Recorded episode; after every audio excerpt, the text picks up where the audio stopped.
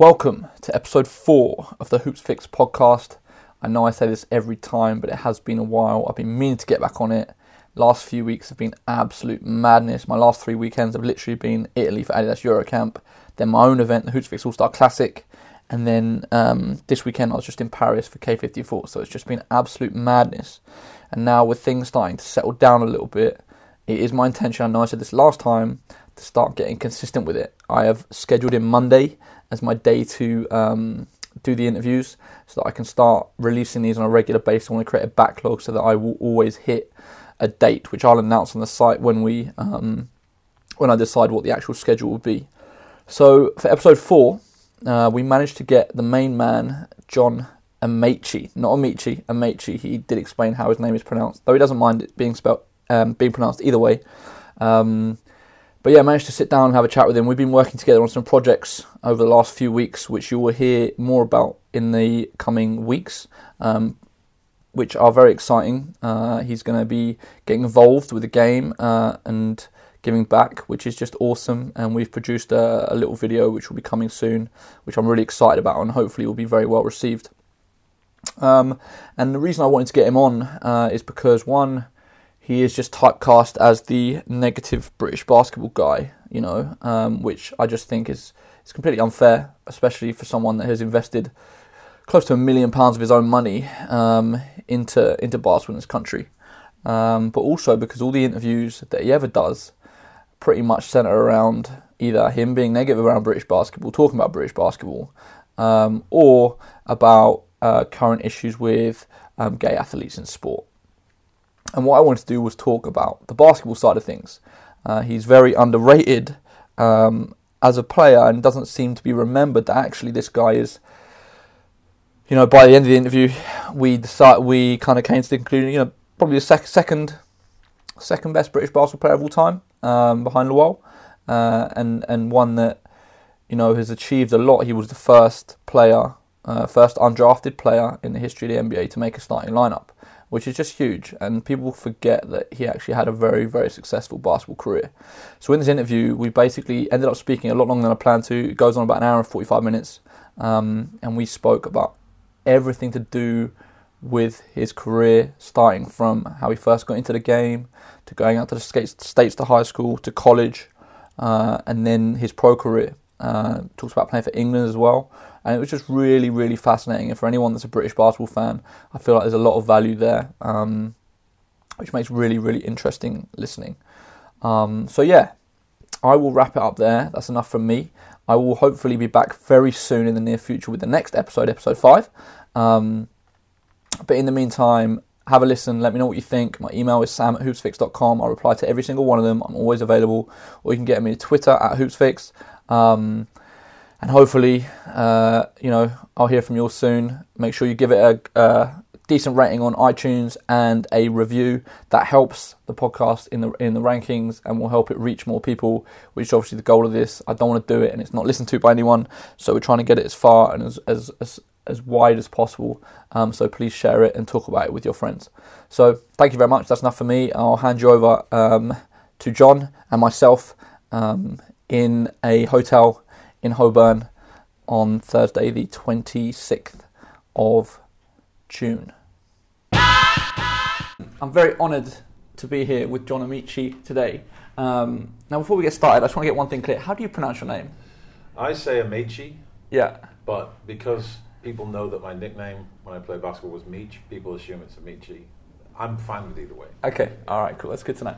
Um, yeah, I mean, like, obviously you're in the press a lot, uh, and I feel like even though you're in the press a lot, a lot of the time it's actually not about basketball, or not about the things that you've done basketball wise. And um, you know, I think if people do the research and they know their facts, it's actually clear that you're one of the greatest British basketball players of, of all time. Do you feel a little bit um, kind of overlooked in that sense? Does it get frustrating that you don't get to sort of talk about your basketball career as much? I mean, the truth is, I feel I've very much moved on um, when I retired, I, I had something else that I really wanted to do. I didn't accidentally slip into psychology. That was what I wanted to do from seven years old. I just got sidetracked by basketball. Um, I don't feel it's a shame that I don't get to talk about it. I feel it's a shame that people don't ask me about it.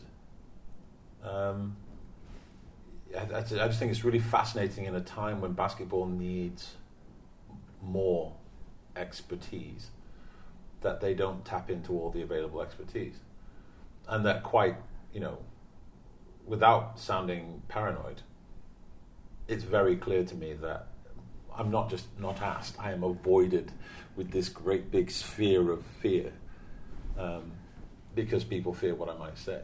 What do you think it is that they're scared of? the truth. I mean, I, my tone is not always as um, warm uh, in critique outside of my work, where I'm, I'm pretty pretty professional. But in basketball, my tone over the years has really descended into. Um, at, at, times, I just there's no other way than just to scream and shout from the rafters. People forget that I'm from the generation of British basketball, English basketball, as it was back then, that was eating pot noodles on road trips to Russia that was walking past um, murdered prostitutes into the entrance of the hotels that we'd been chosen to stay in. You know, being introduced to spaghetti bolognese as barely cooked pasta with tomato ketchup on top, cold. I, I came for, I came through when there was nothing in basketball, and not only that, my the very beginnings of my my time with basketball were really weird. I often look at the number of caps that I have, and I'm just kind of I shake my head, and it's like, wow, my, my first cap came after I was already I was already nominated to be an All American. It's like, how does it? Wow, and and it wasn't like now where you know keeping track of players is kind of your thing. You yeah. you, you follow all these kids, and there's just hundreds, it seems, of them all over the place. Back then, on one hand, you could count the number of players who weren't in England. Yeah. Um, so it, it, just, I think my history with basketball makes me a little less patient. But the, the truth is, in, in the end, I have no investment in the game. When, when people talk about basketball, so many times I think you should look at what their angle is. Are they making money out of t shirts? Are they making money out of camps? Are they making money out of whatever it is? Uh, and I don't. So when I speak, it's not for my benefit. I want young people to have an aspirational league. I want young people to get paid to play for like a career, not a job. And I want our standards to rise. And I just think there's there's a way of doing that, and we haven't been doing it. I feel like you get tarnished. You know, everyone's just like, oh, you know, John's speaking again. Here he goes, criticising basketball again. He should be positive. He should do this. I mean, for me, I feel like uh, you're refreshingly honest, and, and the reality is, if people actually listen to what you've got to say, a, a lot of it is, is very much on point. Do you find that annoys you a little bit that, that people aren't willing to listen? They just want to instantly brush you off as just a negative guy? Yeah, I mean, especially, and it goes back to that thing again. It's especially frustrating because I don't want, I don't have any iron in this fire. I, I don't have anything to gain by basketball becoming more popular and young kids having a better opportunity. I just simply think that's the way it should be. You shouldn't have to be the most extraordinary athlete in your city in order to have any chance at all of becoming a good basketball player. Whereas, and that's the way it is right now.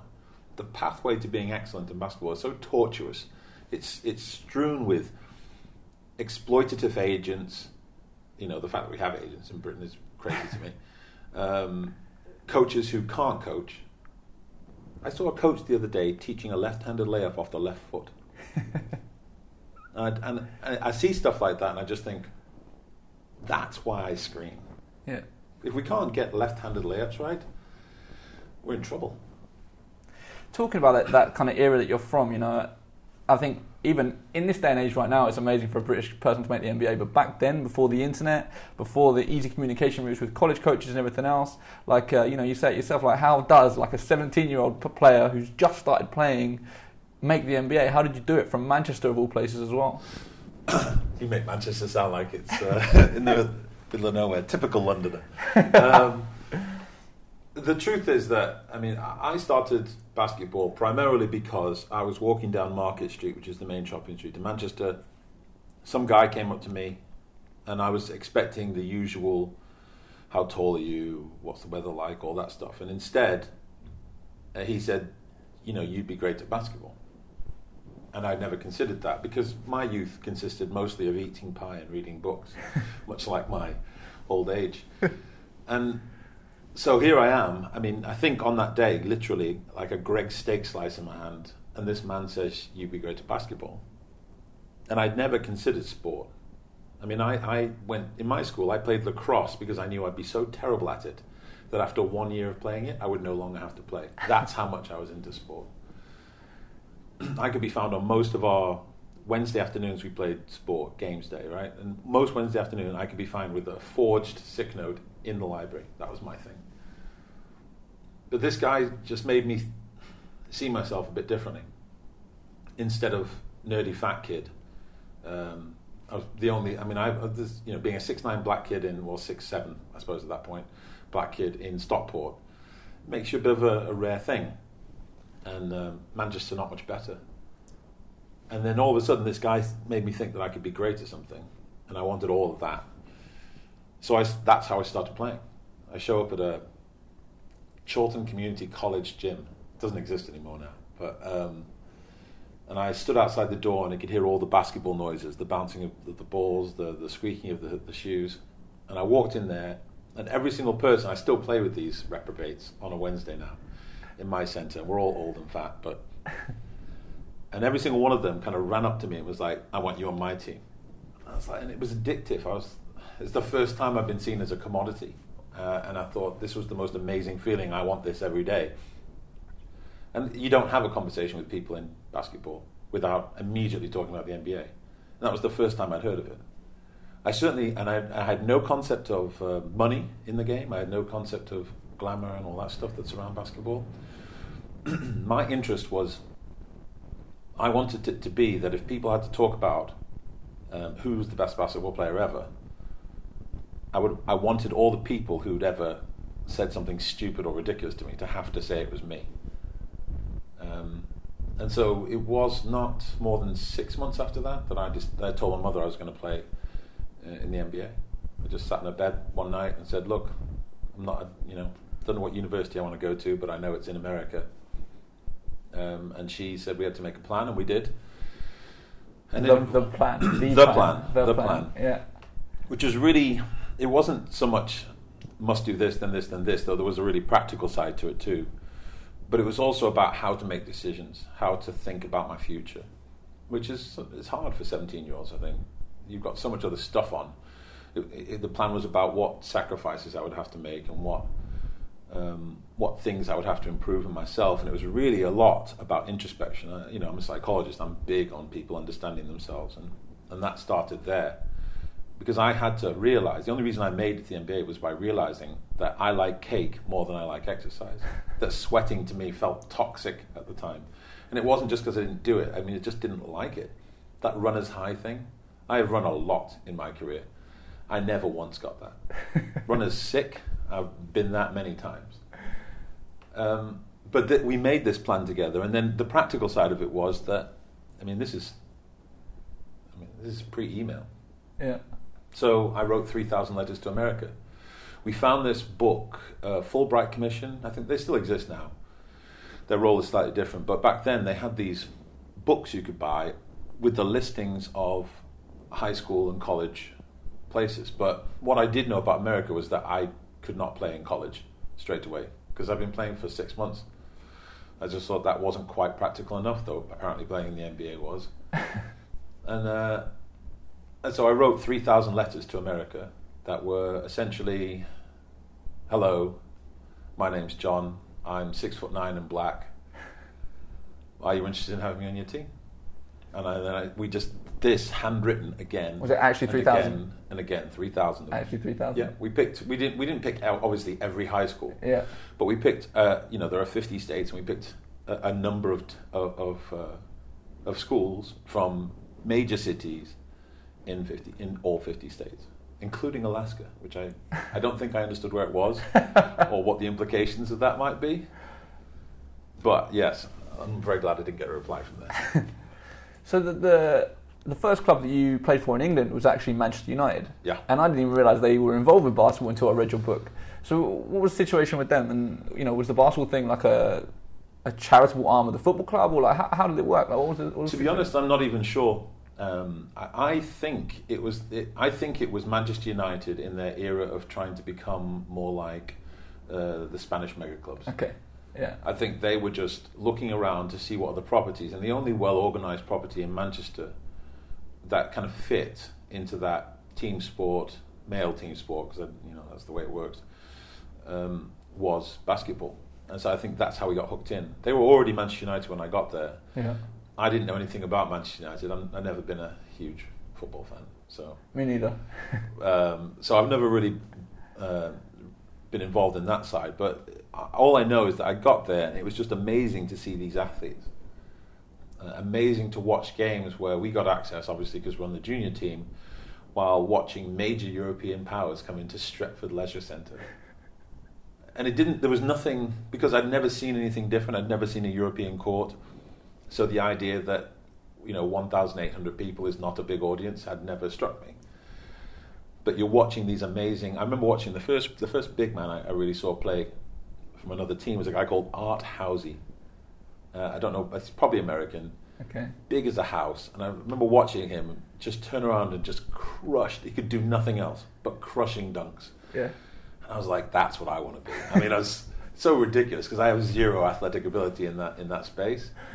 Um, but I, I saw this and I was like, right, there's a, there's another level here, and this is in the while I'm in the process of writing off, and it just made me even more certain that college was a no no uh, straight away. So I needed that one year of high school. And the that transition, am I right in thinking you went to a camp in Virginia? Yeah, Was that before or after? No, that was that was in the that was in the choosing point. So the Okay. three emails, the three That- emails, yeah. three letters I got back Yeah. were um, a school in Roanoke, Virginia, which is in the middle of nowhere, uh, and then two schools in Toledo. I almost think it's like one school sent one back, and then they had a chat, and they're like, "Well, if you're sending one, I'm sending one." and so, the summer before, uh, we arranged. My mother arranged. Uh, uh, uh, you know what then back then was considerable expense to send me to the states, to Virginia, and Toledo, and I spent three days in Virginia. No, I spent a week in Virginia because there was a camp on. That's right. There was this uh, uh, university, Roanoke University basketball team camp, and so I was with the team that I would play with in their team camp. It was very cool. You entered the dunk contest. I entered the dunk. that, that, that actually, I'd forgotten about that. Talk to me about that. No, I no. That, that, that, that, when I read that, I was like, wow. No, that was the first and last dunk contest I ever entered.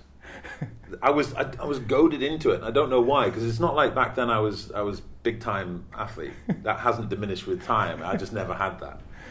Um, yeah, and I didn't know what to do because I'd never. I mean, dunking is just not something that was ever part of my game. I'm it's kind of king of the finger roll. It's my thing.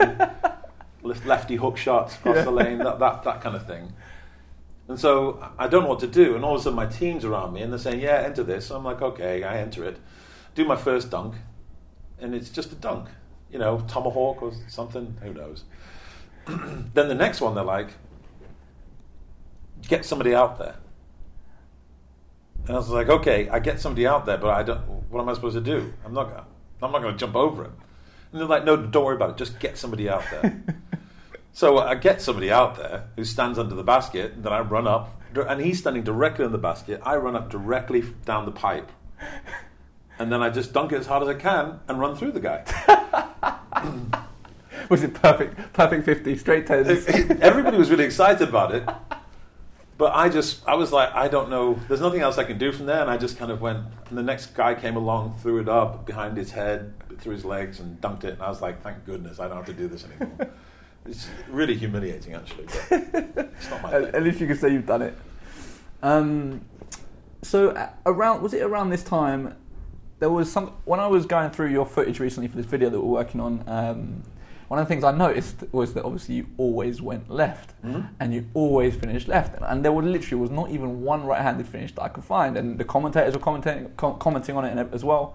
Um, and of course, I read your book, and then I found out there's something that happened. So, you can talk about exactly what happened. When when was that around? This was um, it was right. Actually, it was right as I began to uh, think about basketball. It was right as I started. It, it must have been a couple of months after that that I went on a biology field trip Right. to Anglesey with my school, and everybody hated this trip. Right? It was just it's cold, it's wet. You have to put out these squares on bits of uh, of the the the uncovered uh, kind of coastline when the, the, the tide's out, and then you have to count the biomass. you know, counting the number Yeah. of these nymphs and that seaweed, and I hated it. Um, but on that trip, we were staying at these chalets, and they they were horrible, horrible. And I walked up to the door one night and pushed the door open, and I pushed the door open with the glass, and my arm just went right through. So it wasn't like you, you punched it or went hard oh no, through no, no, it. You just no, pushed. no. As as as vociferous as as kind of aggressive as my language can be, it's not how I am. As a, Yeah. physically, no. Uh, and so my, I just pushed the door open t- to walk in, and of course my arm goes right through, and there's like a little scar on my forearm, way up by the elbow, and that's the only thing that got hurt. And I was like, this is amazing. And the weird part with my mother is that she always gave me strangely appropriate advice at times when you didn't need it, but it, it comes in handy. So I'm here with my hand stuck through a pane of glass, just a tiny little bit of bleeding from this, this one tiny scratch. And I suddenly remember you never pull your hand through glass because it'll end up like corned beef. And that's something my mother told me at some random Yeah. time in the past. And so I'm like, right, I've got to pull this out carefully. And that's what I do. I pull it out really carefully, and it's everything is fine Yeah. because I've broken enough of the glass with my palm that it's not even it's not touching me. Yeah. And I'm pulling out, everything's good. And then all of a sudden, this bit of putty lands on my, my hand, and I look up just in time to see the whole pane of glass just drop. And it, it's like a guillotine, it just chopped every tendon, every artery, every nerve in the top of my hand uh, to a point where I don't have any feeling uh, on the top of my hand at all, um, except for hot and cold, weirdly, for everything. Um, and then I, I just remember doing that. and My friend, my best friend, Peter, was on the other side of the door. And of course, when this drops, uh, I mean, there's an unbelievable amount of blood. Yeah. It's all over me. I'm wearing a cagoule. It's the only thing that stopped me from getting soaked through. and it, even the cagoule is all shredded on the arms now. And he's covered in blood. And so he throws a, really resourceful, throws at me a kitchen towel. And I wrap, I have to pull my hand together and then wrap it up in this kitchen towel. And I walk over to the teacher's bungalow. Um, and I get and I knock, and I remember saying, "I think I need to go to the hospital." and Mr. Gregg, my biology teacher, looks at me, looks at my hand, and it just, I mean, goes white, whiter. Um, gets me in the back of this Peugeot. It's amazing. I have very vivid memories of this whole event. Yeah. Gets me in the pas- back of this Peugeot, and I'm lying down, and all I can taste. Have you ever tasted blood? It's like really bitter. And because I'm holding, I'm lying on my back, and I'm holding my arm above my Yeah. my face to um, above my chest to stop the bleeding from being so great. And it's just I'm just covered, and all I can taste is my own blood as we go. And then off to Anglesey Hospital, where they put this blood pressure cuff on my upper arm that stops the bleeding, but also means that you can only do that for a certain amount of time before you lose Yeah. your arm. Um, and then uh, just really stupid thing. I was I was always very concerned when I was young that my mother worked too hard, and I instructed, and I can't believe he took my word. I instructed my teacher and the hospital staff not to call my mother because it was too late. so they did not call her until the next morning. She was furious Wow. furious, but then made calls. She was a GP, Yeah. doctor in Cheadle, and so she made calls, and I was transferred by ambulance. I went from Anglesey to Bangor Hospital, where they, you know, gave me uh, closed off the artery with some sutures, Yeah. and then um, uh, Bangor to Manchester, uh, Withington, whichever one's not here anymore, whichever one of the hospitals. Uh, Okay. And they, I got a great surgeon who sewed me up, and uh, told me that it was on. He'd only had one person had this operation who didn't end up with a claw hand, which is a hand Yeah, that's yeah. fixed, uh, and that was a U.S. Uh, no, that was a British Marine. Uh, Wow. and I was like, yeah, well, I'm going to play basketball, so. And that was the beginning of you working on your left hand and it becoming as strong as it ended up being. Yep. I mean, the weird part is that I can easily go right. It just that going left became such an advantage. Yeah. Because they see me shoot, players automatically think right-handed shooter because I shoot you know, Yeah. jump shots with my right hand, Yeah. and their brain shuts off then, and they don't realize I'm still going to go left every time, even if I'm going to come back with a right-handed jump shot. Yeah, I think you, in the book you said that uh, you you saw a scouting report and it said that you went left 73% of the time or Yeah. something like that. Yeah. It's just crazy. It's amazing. uh, You know that that was in Phoenix. Yeah. I remember that because I uh, I lived in Phoenix at the time, and they let me use their locker room, so I could instead of going back with the team to the hotel, I could go to my house. yeah. And I remember seeing this scouting report that was left in the locker room, and, and I I'd seen our scouting reports, but I didn't. I'd never seen myself kind of analysed in such detail. It's Yeah. amazing. Yeah. So you went to the States, uh, you enrolled at St. John's High School, you did a, a year there, and then you went to Vanderbilt, Mhm. right? Um, how was that experience at Vanderbilt? Vanderbilt was tough because it's. I had that year of high school, and it cost money. The school I went to cost money to go to. You paid. Yeah. Okay. Uh, it's out of state. I think it was eight hundred pounds, and it was just like. It was the most money that any one of the children in, in my family had ever had Spent invested it, yeah. in them. Um, it, it was just incredible, uh, as, especially for a flyer. And, and I also I felt really good going to Vanderbilt because that's what I had to do. At the end of that year, if I didn't have a scholarship, it was it. I was Yeah. coming home, and I and I didn't want to have to face people, having told them that I was going to play in the NBA, back in Manchester. Or So you've been quite open with everyone. I am going to play in the NBA, talking the trash and whatever else, and saying that's what was going to happen. I've never been an eloquent uh, trash talker, but yes, I told everybody. Just it wasn't even trash talking; it was very matter of fact. yeah. You know, I played against a kid at uh, Fog Lane Park um, who, who always used to just go on. He's one of those guys who could do all kinds of dribble stuff, but had no game. Yeah. And he always used to talk stuff, and I was like, "No, I'm going to play in the NBA. That, that's it." In my school yearbook, I wrote, "I'm going to play in the NBA," uh, and I just wanted everybody to know. This is just so you know. This is the decision I've made. Yeah. And so the the college scholarship was obviously what you needed to do to get Yeah. there. So you, I already felt- you chose Vanderbilt. Yeah, I already felt a great sense of achievement, and I picked Vanderbilt not by accident. I mean, I picked it because it had a great psychology program, and it had it was a level of basketball I knew I could play. And you had a number of options, right? Yeah, yeah. I mean, I was I was recruited by five or six Big Ten teams, um, all the top ones. What, what was the recruitment process like? You know, is it like it is like in the That's movies? brilliant. Like, No, no, it's brilliant. it's better than in the in the movies, and especially it was better than in the movies back then because. As badly regulated as the NCAA is now, back then it was the Wild West. it was the Wild West. I used to I used to wake up in the morning and FedEx or somebody else will have delivered another shirt with my name on the back. I got an audio cassette. This is going back a little bit, but I got an audio cassette from one school that had mocked up a game uh, as if like radio playing. Yeah. Mocked up a game and inserted me into the game. Amici gets the ball in the post. He turns, he shoots, he scores, and then well, you can hear in the background, oh yeah, college college crowd is going crazy. and then you get, and it's not a little bit. Yeah. It's a, it's a whole second half. Really? You get to the end of the second, the, the end of the game, and, and of course I've played a pivotal role. I've had 25, game winner. 25 points. He had Amici with another double double. what would this team do without him? yeah. Um, it's just it's amazing, uh, and that kind of stuff was just every day. I mean, there was, there was even um, I don't know if I put this in my book actually. There's even uh, you know back then it was it was even um, friends of friends of friends, or at least adult friends of friends of friends, saying, "Oh, can I sit? Can I take you to I don't know some random chain restaurant? Olive Garden seemed to be a favourite, And um, you know, it's free food. I'll take that Yeah. and you sit down and you'll chat about nothing for 45 minutes and then all of a sudden it's like so you're thinking about university well i went to such and such university and i happen to know that they uh, they think a scholarship is important but that it's really important to be generous to athletes and you just had this roundabout conversation that never actually used the word we're going to pay you loads of cash Yeah.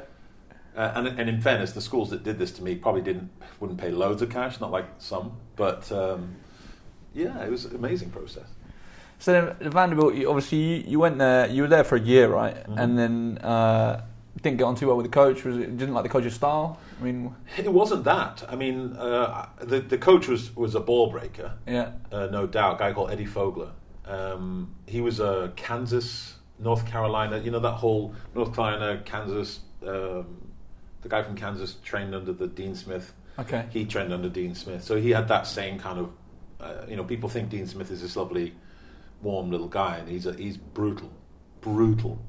Um, and so he had that approach. I didn't mind that. I'm I'm I, I'm big on hard work. I'm big on really focusing on the details, on the minutiae, and, and he was, you know, he was huge on that. Uh, when you walked into practice, there was a sheet written up, and it had an offensive uh, emphasis of the day, a defensive emphasis of the day, and a practice schedule. And when you start practice, he would randomly point at somebody and say, "What's the offensive thing of the day?" And you think that's fine once, but every practice, so two a days, you're now getting to the point where you're exhausted after three days of that. Every detail, uh, you, you need to know it all. And if you didn't, we ran. You Yeah. just ran forever. But that wasn't the problem for me. The problem was that he didn't think I could play. He told me flat out, myself and my roommate, um, Matt Maloney, he just said to us both, he brought us into, the, into his office and said, Look, if you really want to play, you need to go to a Division two or three school. And we, we both looked at each other like, You are crazy. you know, you, you've. And it wasn't overconfidence, it was just we knew we could play Yeah. because we practiced, and then we'd go to the gym and we'd practice uh, and uh, ourselves, and then at night we'd play. Yeah. Uh, admittedly, with the college kids, but in America it's a slightly different proposition than playing with random Yeah. folk here. But you got to appreciate his honesty, right? You know, yeah, like I but think it- a lot just- of coaches will string guys along and tell them and promise them the world, and then sit them on a bench for four years. My problem was it, it was so incongruent with what we saw.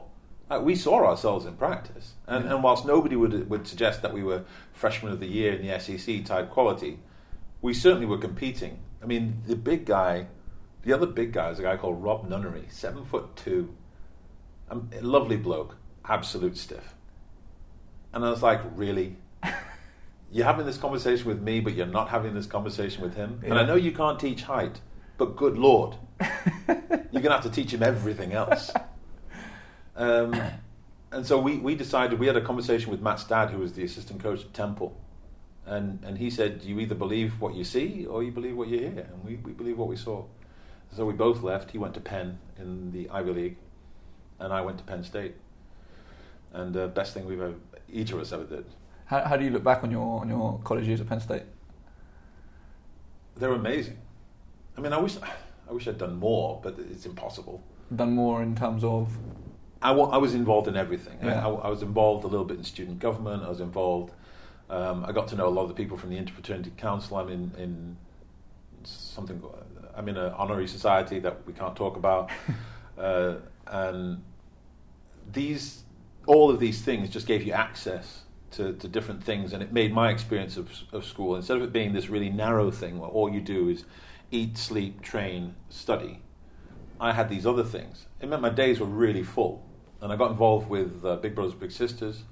Over the course of four years at Penn State, I had, um, with the year that I sat out, I had probably 45 little brothers, Really? of whom I'm in touch still with about Wow. 20 of them. Um, I remember in your book you say you'd regularly go out at night and you know walk the streets Yeah. and, and pick Yeah. guys up and speak to kids and whatever Yeah. else. It was really cool because I start, you know, I remember I got a call from the chief of police in State College. Obviously, it's not a huge city, but it's a little town, really. And I didn't know what it was all about, and it was the fact that his patrol had noticed that I'm grabbing kids out of the arcade at night and, and sending them back home, and it was like, right, we need to work together, and, and it was a really cool kind of affiliation. That that wasn't the hard part, the nighttime bit. The hard part was in the morning. I had three kids that I was working with that just didn't get to school. And you'd walk into their house and it'd be just a mess. And it would stink of alcohol and, you know, dad would be asleep in a, yeah. in a, it was like classic, classic broken families. Dad would be asleep in a corner in a, just, just absolutely pissed drunk. And you wouldn't know where the mother was, but she was somewhere in the house.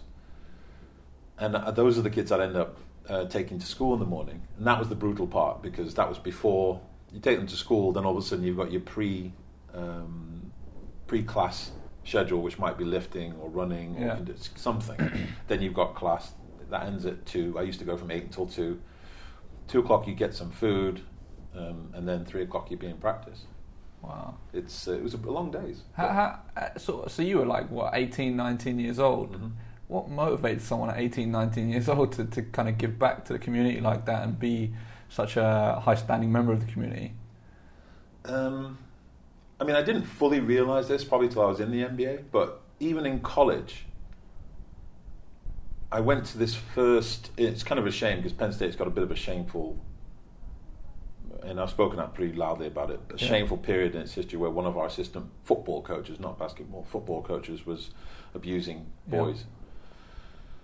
Um, but the, the one, if there's anything good about him, is that he was he was the football coach that used to come around to all the new freshmen coming in and tell them about their responsibility. It's really ironic and sad. Our responsibility to give back to the community. And so I went to this first event um, with this organization called Second Mile, and I, I was nervous because I'm like, what does a, a Central Pennsylvania is pretty white, pretty rural.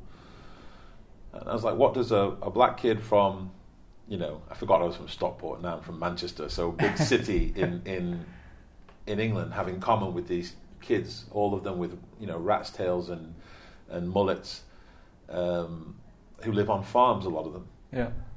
And I got there, and the first day I got there, I walk in, and all of a sudden these kids just flock around you, and they're so excited because they've seen you, um, that you're a new player. They've seen that you, you've seen the you know the preseason, all the the stuff that's out there about who's who's woo and who's going to play, and they're so excited. And I was like, this is amazing.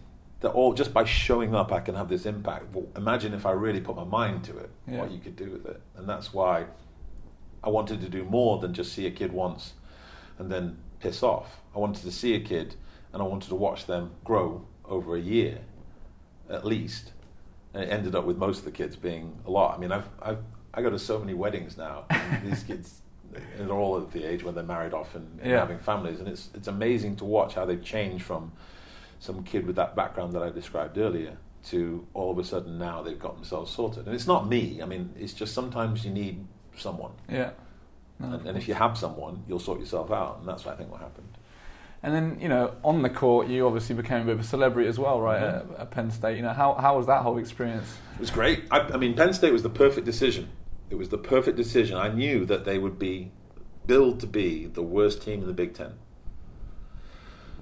and I knew that they needed immediate help, and I knew I'd play every second if I worked hard.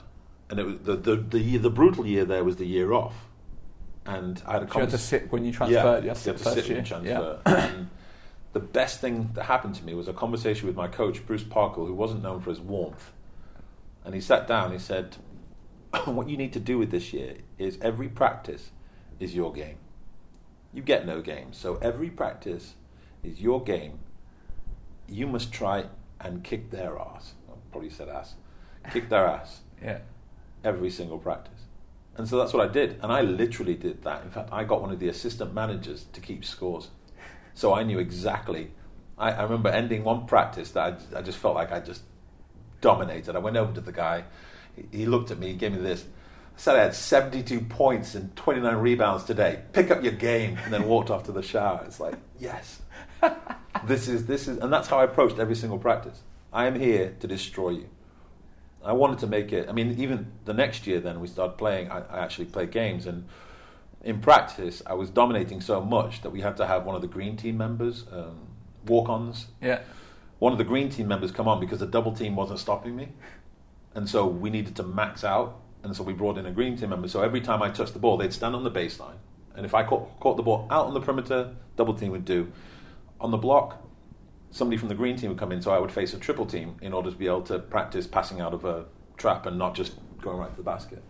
Uh, it's good times on the floor. It's amazing. At what point did you actually realise, oh, I'm actually quite good at basketball? You know, because you started so late. From 17 to the time you were dominating college was only what, like two years, two and a half years. Uh-huh. So at what point were you like, hey, I'm pretty decent?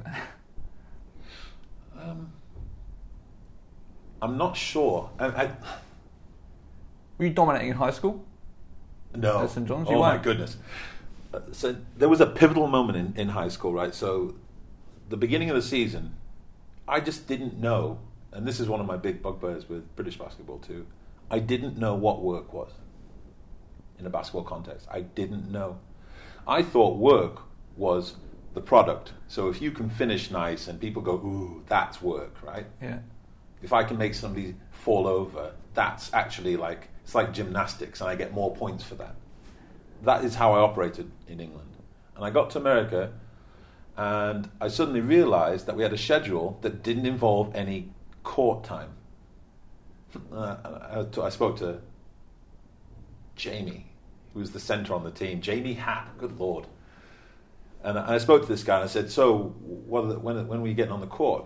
And he just looked at me and like, No, no, no. Everything we did for the first two weeks was on the track. Really?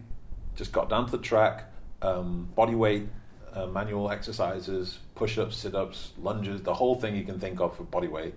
And then these decreasing ladders of stuff. So you'd do, you know, a couple of 800s, You'd do five 400s, then you do 10 200s, then you do 12 100s, and then you'd do like a smaller number, I suppose, of, of 50s. And it would all be, we spent the first two days just working on sprinting technique.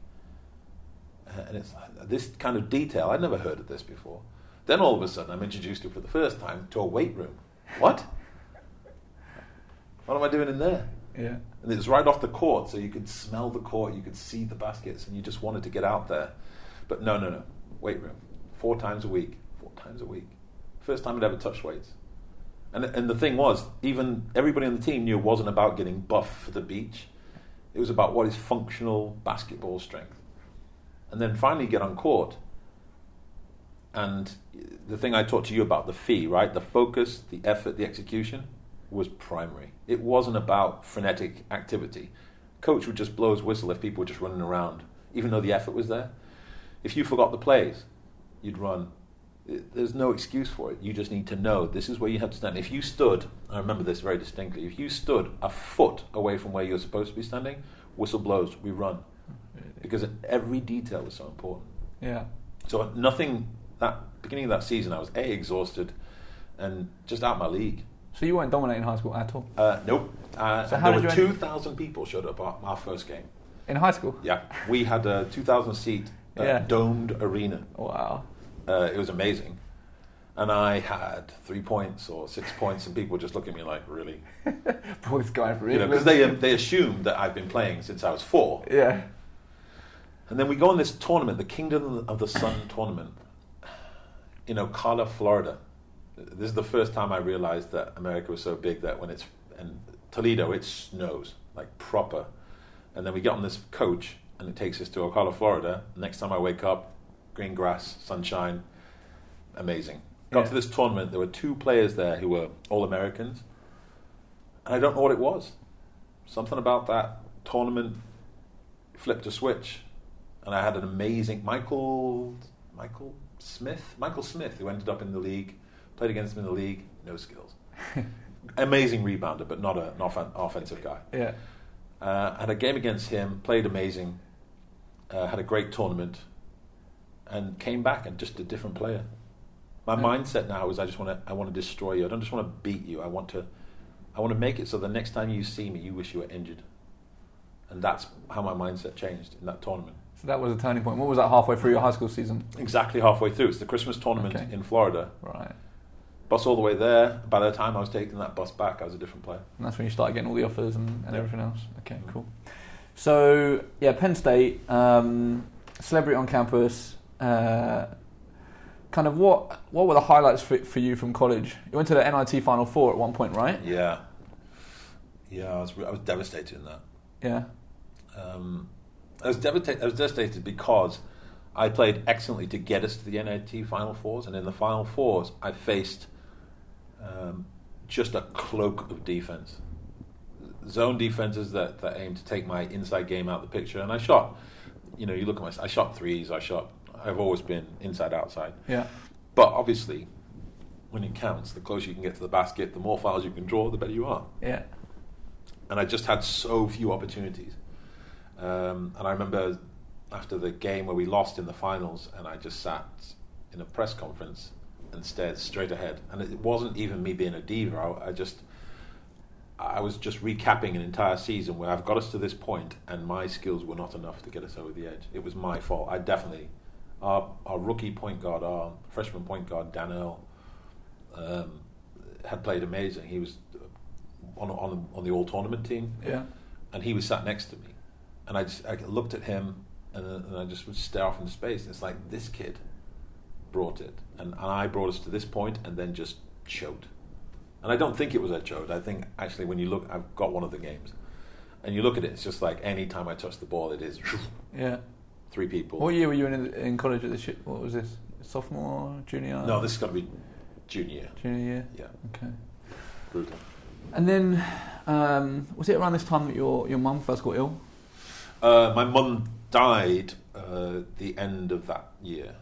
Which is obviously incredibly difficult. Yeah, yeah. It was. Um, I mean, my, my university was amazing because for all the bad stuff with the uh, with the NCAA, and I've got a lot of bones to pick with them. I think they, they if they do have hardship things. So I'm left at Christmas. It was the only time I had the break bef- between the the kind of non-conference and conference Yeah. season.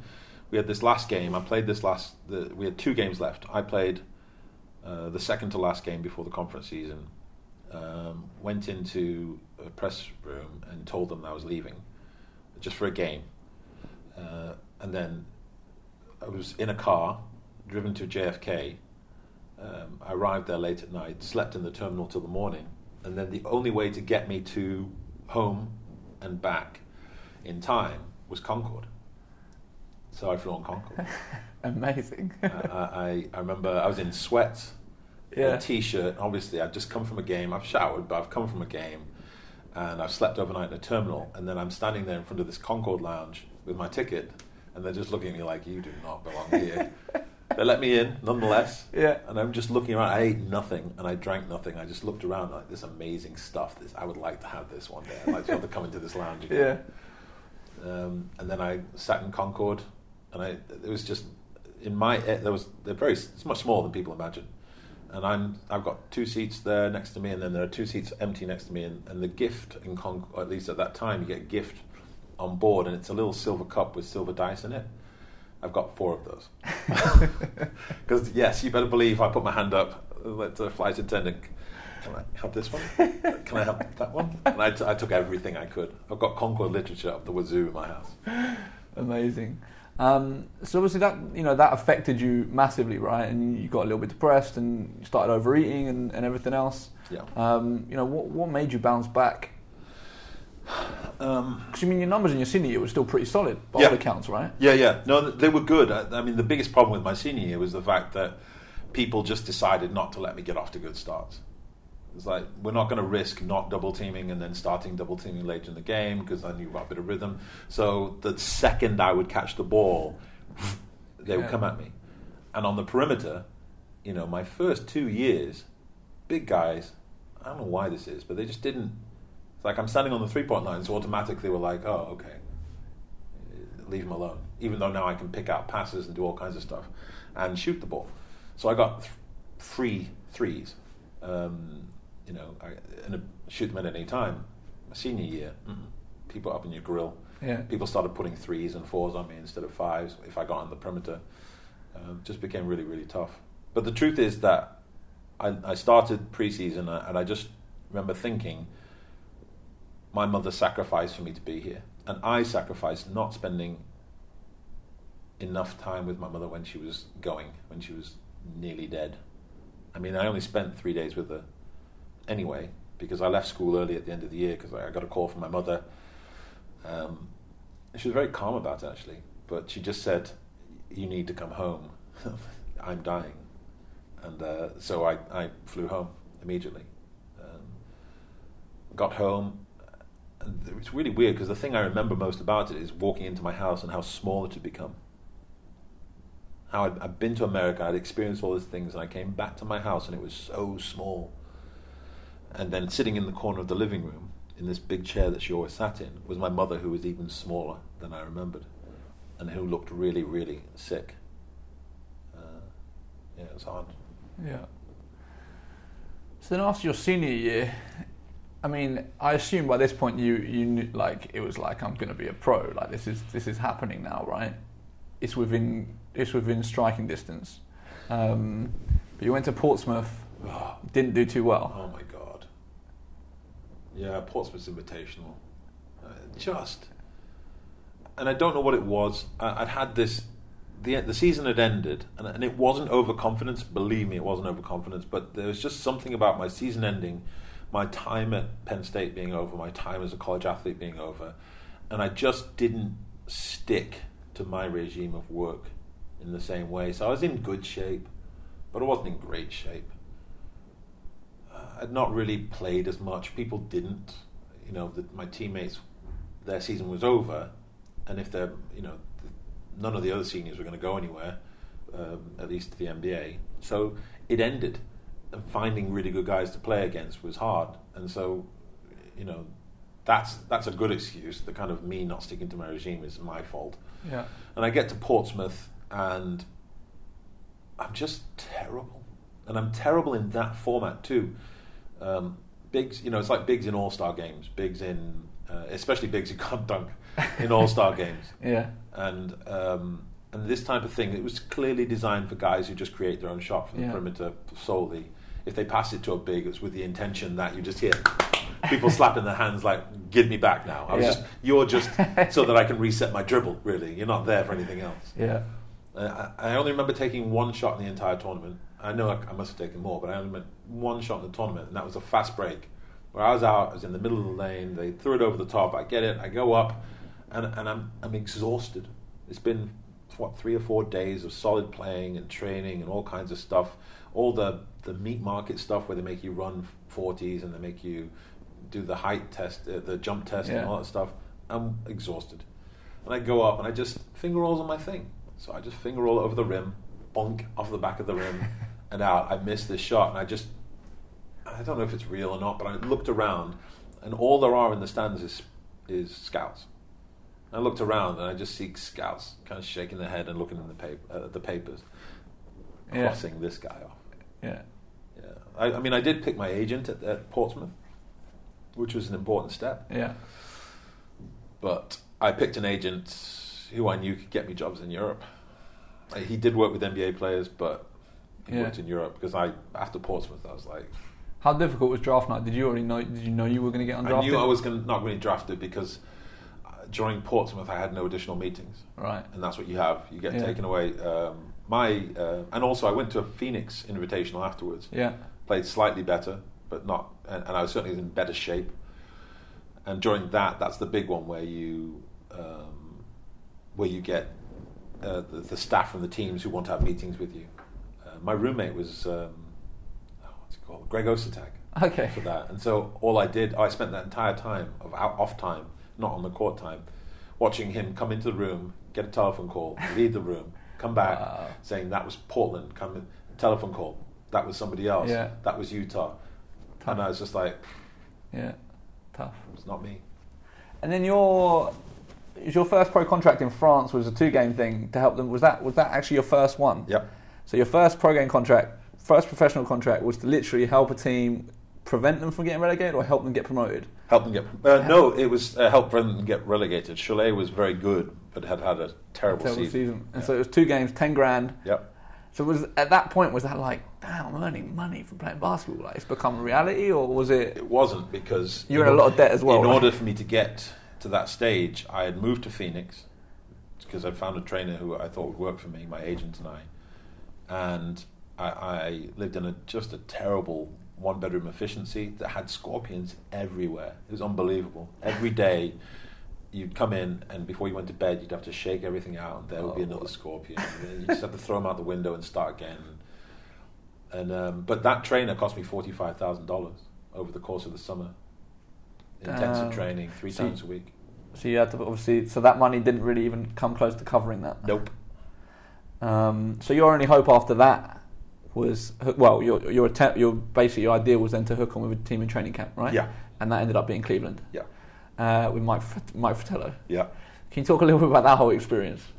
Um, the, uh, Fratello, um, it was amazing, really, because of how I used my trainer to get in amazing shape. I had about 3% body fat at that point. And I remember the last few days before I went to training camp, Fratello just said to me, um, "You need to, you need." Uh, sorry, not Fratello. Uh, my trainer said to me, Warren, Warren Anderson, said to me, "You need to get in the sun. Get in the sun." And I was like, "No, no, no more training today. get in the sun. We really reduced it down because I was in, I was right there on the razor's edge of great shape. Get in the sun, and that's all I did. In the sun. So I ended up. I mean, I was just black, Yeah. black, Because and because people's bias, natural bias, is that the darker you are, the better of an athlete you are. It's. I mean, it's slave mentality stuff, right?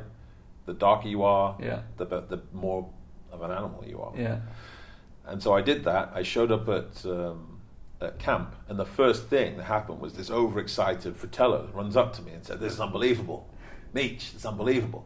You must have lost like fifty pounds." And I'd lost a little bit, fifteen pounds or so.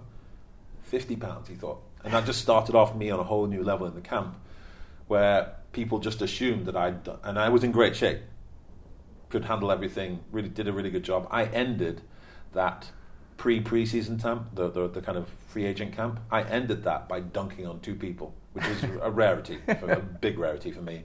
And I remember dunking it and the whistle blowing and Fratello going, "Well, I guess that's enough." And then that was it. And then, and then it was, I think, four of us or five of us got to go through to the main preseason camp. What was your? Do you remember what your first experiences were like of the like that was your first experience with the NBA, right? Yeah. Like you know, what were your impressions? Like, what did you think compared to other stuff you've been around? I think in the in the rook in the the unsigned camp, it's a little different. The moment the pros start playing with you, you suddenly realize about this the, the pro mentality and hierarchy. I, I called a foul um, on Michael Cage, uh, who's a good friend of mine now. I, I called a foul, and Michael Cage kind of looked at me and said, Mm-mm, "Rookies don't call fouls." uh, and I just realized that there's this You got to earn your keep. you know that mindset that is so apparent now when you look at referees and how they interact with rookies versus how they Yeah. interact with and rookie hazing, right? Like all the Yeah. stuff the rookies have got to do. And, And rookie hazing back then was, I mean, I had to sing the Penn State, I had to sing a song. okay. So I sang the Penn State fight song because I knew it was short, and uh, and that was it. Now I was a rookie with Bobby Sura. yeah, I remember him. He was in the Um, dunk contest one year as well. yeah, yeah, but wild, yeah. wild back then, maybe still now actually. Um, and he refused to He- sing, so that just meant that he now. I didn't. I didn't carry a bag my entire roo- uh, rookie year. Because he, he got it all. because he refused to sing. He carries all the bags. wow. It was amazing. I'm, I was really glad he did it because I was going to have to share the load. But it was. Yeah. It, it, but your introduction to the league is brutal. Uh, I, I when it when it was starting preseason, I didn't have a nameplate.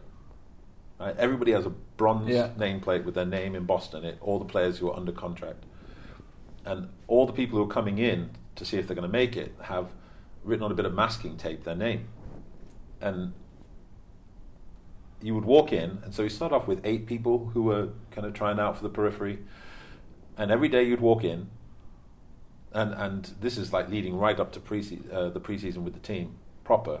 You'd walk in, and a manager would walk in with a clipboard. He'd look around. You'd walk over to a locker, usually with somebody in it, and then just go and rip the tape off, and that's how you found out you weren't on the team anymore. Wow. It's brutal. So when that guy came in the room, it's like your heart stops Yeah. and you're just sitting, watching, and you watch him, and then it's even harder almost. No, it's not even harder, but it was hard to look in the faces of somebody as the guy stops in front of them and just peels their name off. Harsh. Brutal.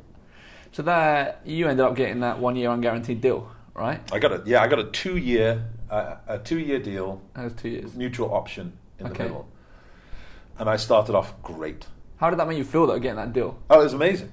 I Was, mean, was there a sense of satisfaction, or was it like was- this isn't enough? there was a sense of satisfaction, but it definitely wasn't. I've made it because Yeah. it didn't feel real at that point. And the, the weird, the other weird part of it was that nobody cared. nobody cared. Uh, I, I mean, uh, nobody cared. Yeah. There was email now, and, and I'm emailing back to to. It's not fair to say nobody. The guys I played with in that, that gym in Chorlton, they cared. Yeah. But in terms of the greater basketball community, Yeah. nobody cared, and, and the people, And especially re- in England, right? yeah, and the people who really, and people were excited about it in Penn State. The entire Pennsylvania was. I got a congressional citation from the state of Pennsylvania, so they were excited. Yeah. England, not excited. England basketball, I don't even know who was a part of that at that time. Not excited. Wow. Didn't get a call from them. Yeah. Nothing. It's just like, oh my god, I've done all this. I'm the only one here. Yeah. but nothing. Wow. So then, how was that first year? Obviously, like you just said, you, it started great, and then midway through the season, it went a little bit downhill, right? Yes. Yeah, almost. There, there is a there is a time. There's a time in the season where you rookie slump Yeah. and The wall. and you hit the wall, and I hit the wall hard. Yeah. Because I, I mean, I had been in such great shape for an entire summer, uh, and getting into shape was so brutally hard too. I'll tell you. Um, then entire summer, I've gone through preseason, gone through pre preseason, preseason, um, and by the time I got to that pre All Star break, which is where the wall kind of smacks you in the face, I was done.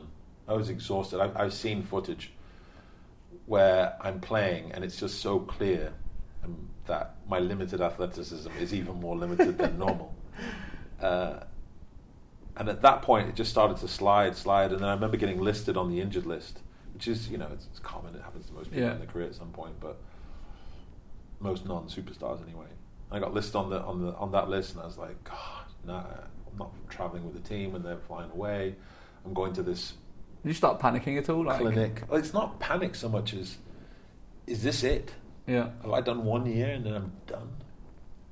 Brutal. But I stayed in shape, did my job.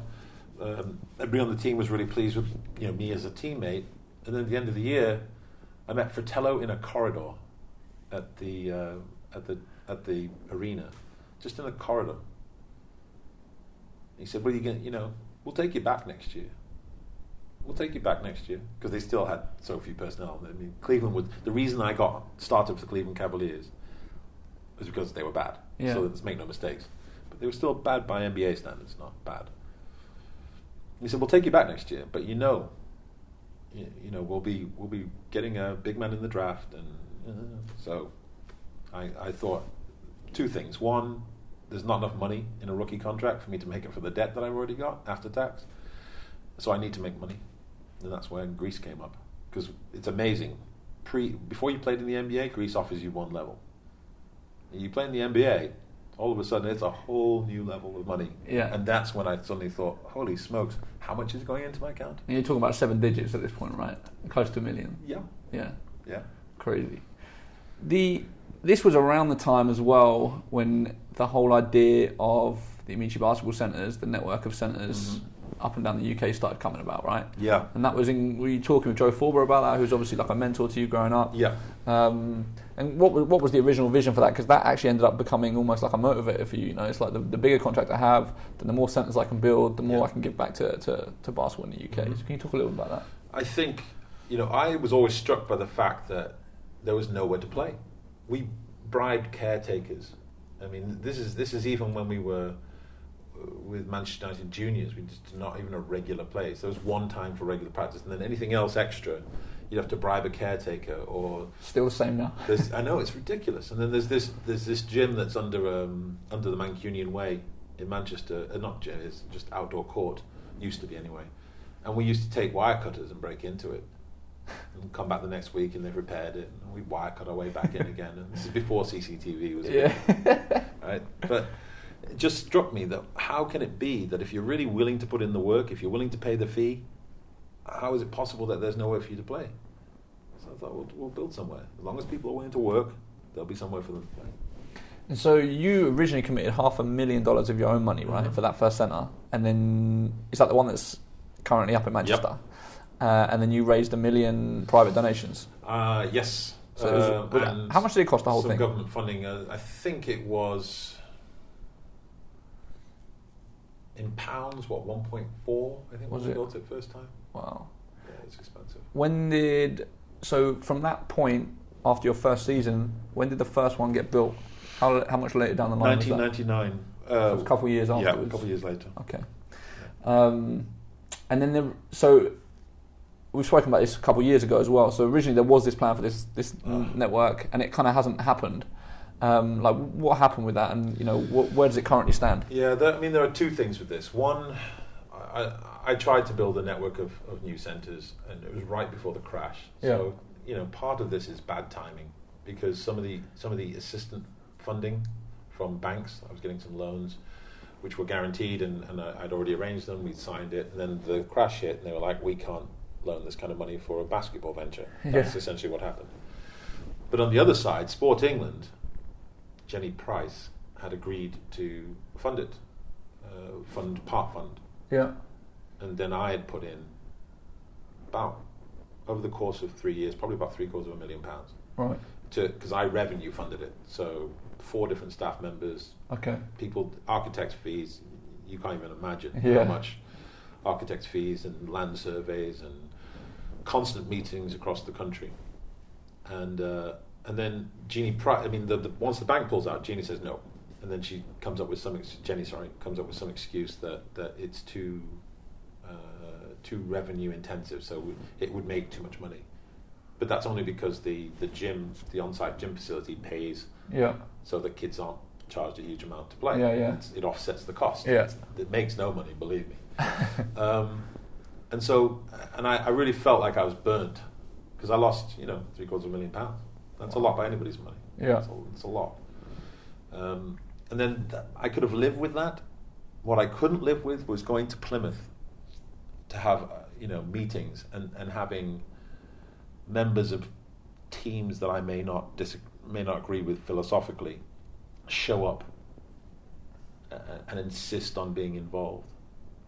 Um, coming to London and having three different meetings with three different their team they're, they're, they're in charge of teams but more properly they're in charge of regions Yeah. little fiefdoms of London and being told no if you build it here you'll be taking our kids we're not having that if you build it here you'll be taking our kids we're not having that and I just that's the bit that got me Yeah. Like, very uh, typical. There's a lot of um, people are willing to put money into this, and yes, you would have to coach in a certain way. You would have to do things better than you do it now. And I- and I know there's been some improvements in some places, but there's still a lot of places where there's far from best practice coaching going on, and they just weren't interested. And so much so that there was actual resistance. There was actual people writing to their MPs. And I just thought, right, you know, I'm, I'm certainly not going to put another three quarters of a million pounds Yeah. into something that people, and that's where we sit.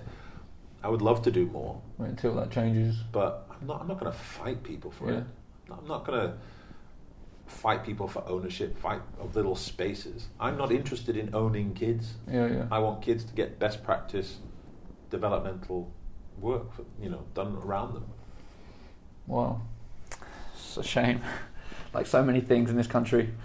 Um, so jumping back to your story a little bit. So Greece, how was that? Um, you speak a, a fair bit about it in your book, and uh, it sounds like it was just as crazy then, if not crazier than it is now, in terms of the crowd and things being thrown and Yeah. things being said and whatever else. You know, how, Yeah. how would you describe your first experience in, in just Europe super aggressive, full on 1980s football crowd style crowds. Had you expected that before you? Like, No, did you have any again, idea? I, I didn't watch football, Yeah, and I certainly didn't watch international football. yeah, So I had no idea. I, I, you know, I'm used to America where it gets loud and but it's funny and loud. You know, when, when the, when the I mean, I, one game I can't remember who it was, but this, they come up with really ingenious ways of trying to put you off, and, and so they, they do things like there's a big cardboard cutout of me with a picture from a, some magazine, and they put a tap hot uh, a top hat and a monocle on it, and then just the whole audience at the, the crowd at the end behind the backboards would just be screaming, "We're drinking tea" while I'm shooting free throws. There's another crowd that used to sing when the the moon hits your eye like a big piece of pie. That's a Amaechi. I don't know how that's supposed to put me off, but that was what I was used to. yeah. Then I get to Greece, and all of a sudden, my first experience, first game, uh, Hugo Sconochini, really good guy, great player. Uh, we're, we're stretching on, on mid court, and all of a sudden, uh, he's bleeding. Somebody's taken a drachma, as it was back then, sharpened it, heated it with their lighter, and then thrown it. Wow. And so above his eye, he's got a big cut. That's how we start the game. Wow. And he played? He he did play, and he got it a lot too. I don't know why in particular, just bad luck. But further into the season, we played Olympiacos, and he's in his he's in his you know the rip off sweats, Yeah. and we're stretching again, and we're chatting. All of a sudden, bonk bonk bonk, it's a road flare, and he's wearing nylon um, rip offs, and all of a sudden he's on fire, rips them off, throws them down. Oh my People goodness. already with fire extinguishers, so they know this stuff happens. Shh, Yeah. Take it off. There was no consequences Like for the nothing fans. happened. Yeah. Riot police. There's always one. If you look in games in Greece, there's always one section that has nobody in it, and it's just flanked by riot police to Yeah. keep the two opposing sides. One of the uh, the craziest stories, or this, one of the most memorable stories from your book, uh, is the story of the tortoise. Oh my goodness! Can you t- can you tell the story of the tortoise? I, w- I was very, uh, having played in the NBA for a year, I was very divish about my accommodations in Greece. And they tried to put me down near a lot of the other players, which is close to the gym. And I was like, no, this is not nice because Greece is smoggy. Yeah. And I wanted to be above the smog line, so I insisted on being in this area called Kefisia, which is above the smog line. It's where all the politicians, um, the expats live. It's amazing. Yeah. Um, and so I get to this house, and I've got a whole house to myself. It's lovely. Four bedrooms, and I don't know whatever else, but it's a big garden, proper Mediterranean garden, rambling all over the place. And I'm walking around, and suddenly there's a, I mean, a big tortoise Yeah. in my garden. Like this is, this is a, uh, somehow I'm super excited about this. I have a, I have a pet. It's amazing. It doesn't need me, but I, I'm buying lettuce and feeding it to it. I mean, I, we develop a relationship. Is you know, the only relationship. Um, and then we- I don't know. We, we have a spell of three games, and I think it was only about three games where we just didn't play up to par. One of them was a European game. We lost to I don't know a, a Russian team in Russia, which is not that uncommon Yeah. even in European play. And then this third game we played badly, uh, and I we're on the road, and I come back, I come into my house, and I come to my front door, and there is this the I don't I mean I, they have halved my tortoise. They have gutted my tortoise, and then through the shell with its gut still hanging on, they have pinned it to my front door. That's unbelievable. And, and you know, I'd had other stuff before. I'd, I had my car vandalized, all the windows smashed in it. I had people writing all kinds of amazing, uh, horrible Greek words that I still remember on on the side of it. And it's not like I think that's fair game, but it's an inanimate object. I can get that repaired. Yeah. And I'm just and I'm just looking at this. I, I, I stayed in a hotel that night. Yeah. I went back down to, to Glyfada the, by the airport and I just stayed in a hotel just kind of contemplated everything. But brutal. Wow. And then, so after Greece, you returned to England, right? Mm-hmm. Uh, Around that sort of time, or was it no, Italy? uh, I went to Italy. Yeah, went to I went Italy? to Italy. Okay. Uh, half a season in Italy And then you returned with to Vittorio England. Messina, and then I came back to England. And I came back to England because I was going to retire. Oh, were you? Yes, I was. I was. I don't think you said that in your book. No, I didn't. Okay. Um, I was going to retire, but my agent just said, and I, my agent was a good guy. I, I, I don't think it was because he just wanted to make more money. I think, I think he actually knew that it might be just a bit premature. And you were only 28, 29 at this point. Yeah, Yeah. uh, and I just thought I was like, you know what, my experience here is so brutal. There's no life. I had no life, um, and it's not. It, I mean, it's not that I expect your profession to be fun all the time, but it's it's it was just never fun. Yeah. It's never fun, and um, so I just like, right, I'm done. He said, come home, you know, just play here, keep yourself fresh, and then go off again. So that's what I did. Came back. Came back. I wanted to play in Manchester, but the BBL wouldn't let me play in Manchester. Why was that? I, you said that in the books. Yeah, Because I- they thought it was unfair or something. They said it was unfair because of the team that Manchester had at that time.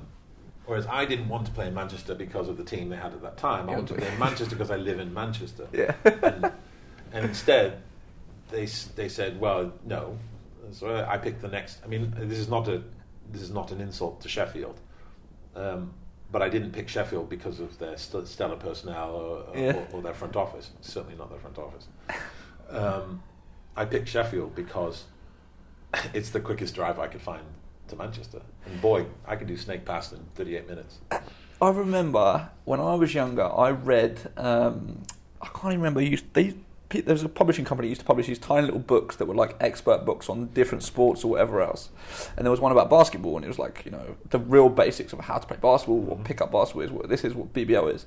And I remember there was a profile on you on it. I, this was when I was this was when I was young, like, and um, and it said that you. Uh, you were, this was when you were playing for Sheffield. Mhm. They said you were getting paid fifty thousand pounds a year, Uh-huh. Is that the level of salary that guys were getting paid back then in the BBL? No, No, that was a lie. that was no, no. That uh, that that is the truth. Okay, But it's not the level of salary that guys were getting paid back. then. you were an exception. I was an exception to that. Okay, but the fact that even a team had that amount of money to pay somebody, it's crazy. What would you say about the the, the, the level of the BBL back then? Um, I can't honestly say I felt regularly challenged on an individual basis. Right. Um, What did you average? I don't know. No, but it was good numbers. It was really good numbers. Yeah. uh, it was really good numbers. Um, because I, I didn't, in, in, the, in the nicest possible way, there's a point where you stop worrying about playing and you just play. Yeah. And this was it. I had no further aspirations. Yeah. I wasn't going to go to the, back to the NBA. I wasn't going to do anything else. I was going to retire. Yeah. And I'm just doing this to make my agent happy. But do you think it allows you to enjoy it again just by the fact that it was just there was no pressure, no stress. It was just like, oh, I'm just doing I was it. home, Yeah. and it was weird that this was the first time that I got any kind of recognition for being an NBA player. Was now I'm back, Yeah. or for being not. That's not fair. Not even an NBA player, being a good player. Yeah. It's like now people can see me. Now it's like so clear that if you don't do everything right, I'm just going to decimate you. Yeah. Now I'm getting some credit for it, so it was quite enjoyable from that perspective too. For the first time, people were like, "Oh, this is why. This is what you've been talking about." Yeah. How many people would come to you to come to the games back then? Sheffield did really well. They started moving. They moved to uh, Ponds Forge, I think, and so they had that big one side where it's Yeah. full. And everywhere I went, there were. It seemed to be a lot of people. And again, I don't know if it was because of me or because Sheffield was. We were quite good as a team, and but it was. It was. I was less worried about that. To be honest, it wasn't even about who came. It was like I am. This is just this is me running through, right? This is me running through the end of my career right now. So I don't finish halfway through. I'm just running through Yeah.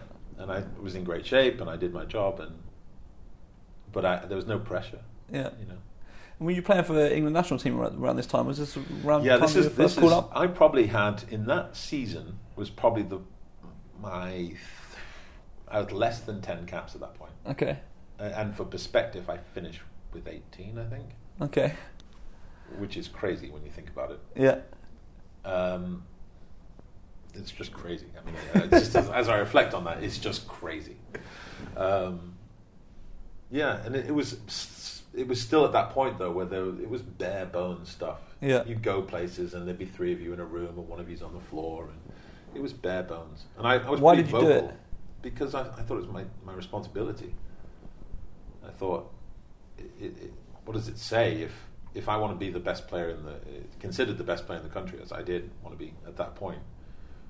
Um, it wouldn't. What does it say if I refuse to to show up and refuse to play? Despite the fact that I know it's going to be just a mess when you arrive, it's about playing. We we had good games. I mean, we beat Russia in that period. Oh, really? yeah, yeah. It was it was fun and a good team, good team, good group of people. Who, who were you playing with back then? Um, well, Bucknall would be the the, the the name that everybody would know. It was always it was always kind of interesting there because people thought we'd be fighting over shots, and it just never was the case. We just kind of played, Yeah. just played together. Awesome. So then, you were basically considering retiring, and then the NBA came calling again. No, they do not come calling again. You went calling to them. I went calling to them. What, fi- what I made finished- you change? Why, why did you decide after you thinking you were done with it and you decided to go back? What changed? Um, I said I would play in the NBA, and to me that meant play, play in the NBA. That for me that meant respect people, knowing and respecting my game within the NBA. Forget fans. Yeah. Forget what people think. Um, and I hadn't done that. I hadn't done that, and so Unfinished business. unfinished business. Had to get back to it, and so I did. I went back to Phoenix right after the season was over here because I'd spend it, normally I'd spend a week in England and just chill out. I didn't. I just went straight back to Phoenix. Started training uh, at the very end of the season. At the very end, well, what was then the very end of the season, and worked out. Got my agent sending out notes to people. Um, I was in amazing shape. I have never been in better shape than in that summer. Really? Yeah, it's so much, so great a shape that before the start of the the preseason uh, trials, I was actually I couldn't understand why I would start my workout and by about forty five minutes in the workout I'd be dead, and it was because I was overtrained. Uh, and and so my again my trainer, he was an amazing guy. He's like, we're going to switch your workouts to pool to pool workouts, and we're going to reduce them to skill workouts on the court. And we did that for a week, uh, just less than a week. And then the last two days, he's like, two days off, sit in the sun. And I, the two days off, sat in the sun. Uh, Toronto is who I tried out for. I always wanted to play there. Nobody's been there. Toronto is like Okay. it's like a even uh, Manchester's cool, but it's like a, an even cooler, slightly larger Manchester. Yeah. I love it. I love the vibe there. Um, and I went out there, got on court. The first thing we did, bleep test. Yeah. And there, are, don't forget, there are 35 uh, athletes there, and in that bleep test, I finished last. I finished the latest, so yeah. first, Yeah. yeah. uh, with a guy called Don Donny Marshall, not Daniel, Donny Okay. Marshall, and so he's a three, and it was him and me at the end, and we didn't we didn't finish because we missed the bleep. We finished because they stopped the test because they wanted to get on to the rest of it. I was like, yeah. But Toronto wasn't where you ended up. It was Orlando. Yeah, Toronto. I didn't end up there because they locked us out. The league locked out. Oh, was that that Yeah. year? That was ninety nine. So I ended up having to no ninety eight. ninety eight. So I ended up having to go to France. Ah. I, I waited and waited and waited, but the centre's being uh, being considered and going to be built. It's like money is. I need. There's only so many years you can make money. I was like, Yeah. I've got to play. So I ended up in Limoges. Okay, so that was when you went to Limoges. Yeah, And then after that, you were t- when the lockout finished is when you went to Orlando. yeah. Okay, so how was uh, Orlando? Was where you pretty much that was where you Mhm. became John Amaechi, the NBA Yep. player, right? Yeah. Talk a little about that whole experience. It was under Doc Rivers, right? Yeah, amazing year. I went through summer, the summer league with the Orlando team, and I just I got the stats from that summer league. Uh, it's, it's, it's, I don't keep mementos, but that that one, good lord. Yeah. I mean, I just just kicking people's arse. So, and and the NBA is very different than than basketball over here in that the NBA doesn't get bored of what works, right? And, and players on good teams anyway, they don't do that thing where it's my turn to shoot now. If you've gone down to the post on the left block and you scored, the next play is going to be post left block. And if you score, the next play, and the Yeah. next play, and the next play. And, Yeah. then- and that's what we did all summer left block, me going left, scoring or getting fouled, free throws, back down the other end, and that's what we did all summer. Me shooting jump shots from 18 feet, top of the key, which is pretty much my thing. One bounce layups, always left from the top of the key. Just took people to pieces. It, it was great because I made the guards look good, they made me look good. It was brilliant. Started that season, and I came off the bench and played little time. I played, you know, 10 minutes. Um, but was really effective in those 10 minutes. So in 10 minutes, I'd have six points. Yeah. 10 minutes and have five points. And I'd stop my guy. I mean, there's no defensive stop anybody in the league, I'll tell you that. But I was also playing with Ben Wallace and, and Oh, Bo. Outlaw. So really, my job was the offensive side to Yeah. take up from their slack of offensive side, and their job was t- to play defense. Yeah. In fact, Ben, uh, ben and I had a deal, and this is not uncommon in the league, where uh, unless it's contested and an opponent might get it, if there's a rebound and he's in the area, it's his. Really? And that's what we do. All he wants is one shot in the post per game. And that's what he got. One, if you watch the tapes, one shot in the post wow. per game. And he would get every rebound because his thing, his contract was reliant on him getting double digits rebounds every game, and that's what he did. Wow. Yeah. And so you ended up working your way into the starting lineup, right? Yeah, I, rem- I remember remember, when- that game. It was uh, Against New Jersey. we played a game against New Jersey, and Doc came to me before the game. He said, "Yeah, we need to get off to a better start, so I'm going to put you in the starting lineup." And I, and I, I remember saying to him, "Look, I don't want to, I don't want to rattle anybody's cage. You know, I'm, I'm perfectly happy to do my job coming off the bench. Now, that's not something I would ever say again. I have to, I have to admit, but." But at that point, and I really meant it. It was like this is a team because that, that team was an amazing team to play with, brilliant guys and I didn't want to. I, we were not rolling, but we were competing at a much higher level than anybody expected. And I was like, I don't want to ruin this. And he's like, No, we need a better start. And I remember I left that conversation. I felt like I was a six-year-old at Christmas. it was like Doc River, a coach I've seen play, a, a legitimate Hall of Famer, All-Star type, and he, he says I should start in the NBA. I said, Now I'm in the NBA. So from there, like, did you feel was that the point where you I've made it now? Like, I've done what I've needed to do, or was it still like No, it, it, it wasn't. That thought disappeared from that point. Yeah. It wasn't about making it. You know, you know, there was a brief moment in Cleveland where I saw my name being written on the floor in laser light that I thought I'd made it. Yeah. It, the thought I'd made it actually Yeah. popped into my head when I saw that on the floor, and, and I got really. The thing in Orlando was, I got hooked on the sound of people saying my name in that way that they say it. Yeah. You know, you can on the video you made for me, you can hear it a few times. It's like John Amaechi. It's like it takes forever. By the time I've, I've scored and I run back the floor, my name is still being said, Yeah. and I got addicted to that. I was like, yeah, I need you to be able to have to say that. And then I got off to such great starts that that's what we did every game, and so it was routine. Then I would have twelve points in the first quarter, every game. 12 points in the first quarter, have another 8 points in the second quarter, uh, in the small amount in the second quarter and the, and the beginning of the third quarter. And then from probably, I'd play the first six minutes of the second, and if we're up by enough, I'm done. Yeah. And it was a, that's an amazing experience. And that's the difference, that's again that professional mindset. Yeah. I know I've got 118 games or something Yeah. Yeah. if, if we're going to go into playoffs. We've got 118 games. As tempting as it would be, and I've looked at my, uh, like I think my season high in the NBA is 31 points, and it's like there are games that that actually you've seen a couple of them. There, Yeah. there, there are games where I've got 26 points in the first half. Yeah. The reason that my season high is 31 is because if I have 26 points in the first half, I have done my job. It means I come in and I may shoot a couple of shots in the first part of the second quarter, uh, the first, the second half, sorry, but then I'm done. Yeah. And I'm going to sit down and I'm going to be super cheerleader for the next two quarters. And you were happy doing that. Yeah. Yeah. A because then your teammates who are working just as hard as you in practice, they get to come out and actually play and not in, not in what Americans call garbage time, right? Yeah. So, you know, four minutes into the second quarter, if we're up by 20, I'm out.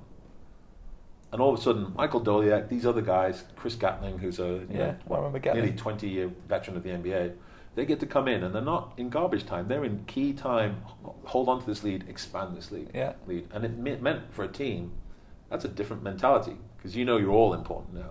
Was that the best team that you played on? Like in terms of just, I mean, the the camaraderie and the group. That may have been the only team I played on. Really.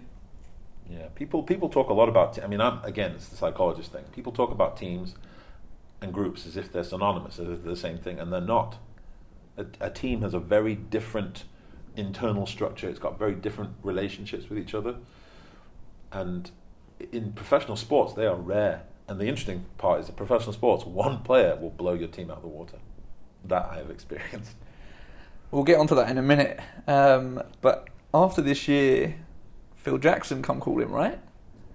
Can you talk a little bit about that? And this is the this is you know the whole Lakers thing and that contract is Yeah. what's been brought up. It's always brought up when people talk about the guy that turned down 17 million or whatever. Yeah. Um, can you talk a little bit about kind of what happened? Um, after that year, everybody called. Okay. I had, um, I think, 17 different offers. wow. And it was like being recruited again. Yeah. So I would get back, I would be in my house, and there'd be a ring uh, on the doorbell, and a delivery would be made. I've still got most of these jerseys. And it would be a New York jersey, 13, Amaechi on the back. It would be a Sacramento. That would never hold much appeal. I don't know if you've been to Sacramento, but no thanks. Sacramento jersey, Amaechi, 13 on the back. Phoenix, my local team. Um, and I never wanted to. I was very. The reason I'm very careful. I, I tried to stay as far away from where I lived so that people wouldn't know you as well, Okay. and you could kind of have Bit of a separation. bit of separation of, of your of your professional life. So I didn't want to play there, but there it was, and you just you get start getting random phone calls.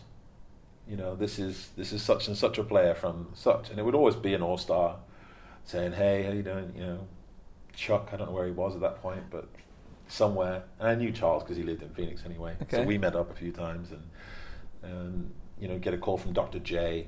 Dr. J was the president of the Magic at the time. Uh, hey, John, John, how you doing? This is Dr. J. Hey, he calls himself Dr. J, which is just gold. but uh, you know, so and then all of a sudden, I'm, I'm walking to I'm in, in between workouts, and I've gone to this place that I go to get salad and soup. Hard to believe that I used to do that. and um, I'm just about to walk in the door, and I get a call, and it's and it's Phil Jackson. He's like, um, "Yeah, we, we want you to come up to the Lakers." Um, full full length contract. That means seven years. So you're, you're tied in. For, that, for me, that would be the rest of my career. I'd be done. Yeah. Yeah, we want you. I don't know if you're going to start. I don't know if you're going to back up Shaq. I'd like to see if you can play four. I played four already, but um, it's like, yeah, I'd like to see if you can play four. So, so he he arranged for me to go up to uh, Los Angeles, stayed at the Waldorf Astoria, in a ridiculous suite that was bigger than my house. I am downstairs having well, about to have a breakfast meeting with him, and he's not there yet. But um, oh, I can't remember his name. Really famous GM of, of the Lakers. He's not there anymore. I'll think of it. Um, and all of a sudden, there's this noise, and you can see in the kind of the the, the the entrance archway to the hotel on the other side, motorcycle pulls up, helmet, goggles, Phil Jackson on a Harley, pulling through. Standard. Does, doesn't do any, doesn't park it anywhere. Just stops there, leaves it there, and people are like, "Oh, I got that." Walks in, sits down, and we have a chat about uh, going to the, the Lakers. And then it wasn't long after that, that the, the day after that, I think I was there for three or four days. The day after that, I'd, I'd gone to the gym. That was that was amazing. I went to their practice facility, and I walked in, and I looked at the guys trying out on the summer camp team, and I was. I, I can't even think of the words, but I just I looked at them and I was like, I am not you anymore. I'll see you in preseason. Yeah. They gave me some Lakers gear. I took it gladly. Um, and then I then I, uh, then I went back. Uh, no, then I had a dinner at this lovely Italian restaurant uh, with the GM, and he said, "Look, this is what can offer you. This is the maximum we can. Mitch, Kupchak. Yeah. This is the maximum we can offer you. And it was 17 million. This is a bit more than that, but it was good. Okay. Um, he even took me to this house on the beach, Man- Manhattan Beach, I think it was. Is that right? Yeah. And I remember looking around this house, and I just, I, the guy, uh, Mitch, I was like, I can't afford this. I said, You can now. Got on the plane, went back home, and they're still getting calls off people. I got a call probably three or four days later. Hey, Mitch. It was Shaq. we have a five minute conversation about absolutely nothing because it's very clear that he's been told to call me. Need you as a backup, man. I was like, all right, thanks. You've done your job. I wanted to go there really badly. I wanted it more than anything else. I knew that I'd win four championship rings, and I knew I'd be able to come back to England, and no one would ever be able to say anything to me. So this was just before they. This was before they th- done the three peat, right? Yep. Okay, so you would have been a part of that three Yep. peat. Had I not played a second, by the way, had yeah. I done nothing, I would have been a part of that. But you felt loyalty to Orlando because they were the ones that took the risk on you in the first place when no one else would. Nobody gave me a shot. They gave me a shot. It, and, and believe me, people think I'm naive. I knew they were going to screw me. Did you? I knew. Uh, They're a professional sports team. Of Mm. course they're going to screw me. Because they basically said to you, "You come back with us this year, take a take a small contract this year because we can't afford And it, we'll and next max. year we'll, We'll max you reward you." Yeah. That was what they said. Yeah. But then basically the season started, and about midway through the season, you realised that ownership aren't talking to you anymore, Yeah. and you're about to get shafted. And I realized that on the floor, I've gone from uh, probably a 50 50 split between jump shots and post to all of a sudden Tracy McGrady's here. And at some games, 45% of my post is gone. And again, I'm, I was a good jump shooter. But there's a, there's a different mindset comes about if all you are able to do is shoot jumpers. Especially since I'm not shooting uncontested jumpers anymore. Yeah. So all of a sudden, I've gone from this 50 50 split where I start games and, and I'm the first person to touch the ball. And I, uh, there's, some, there's something about that you just get used to.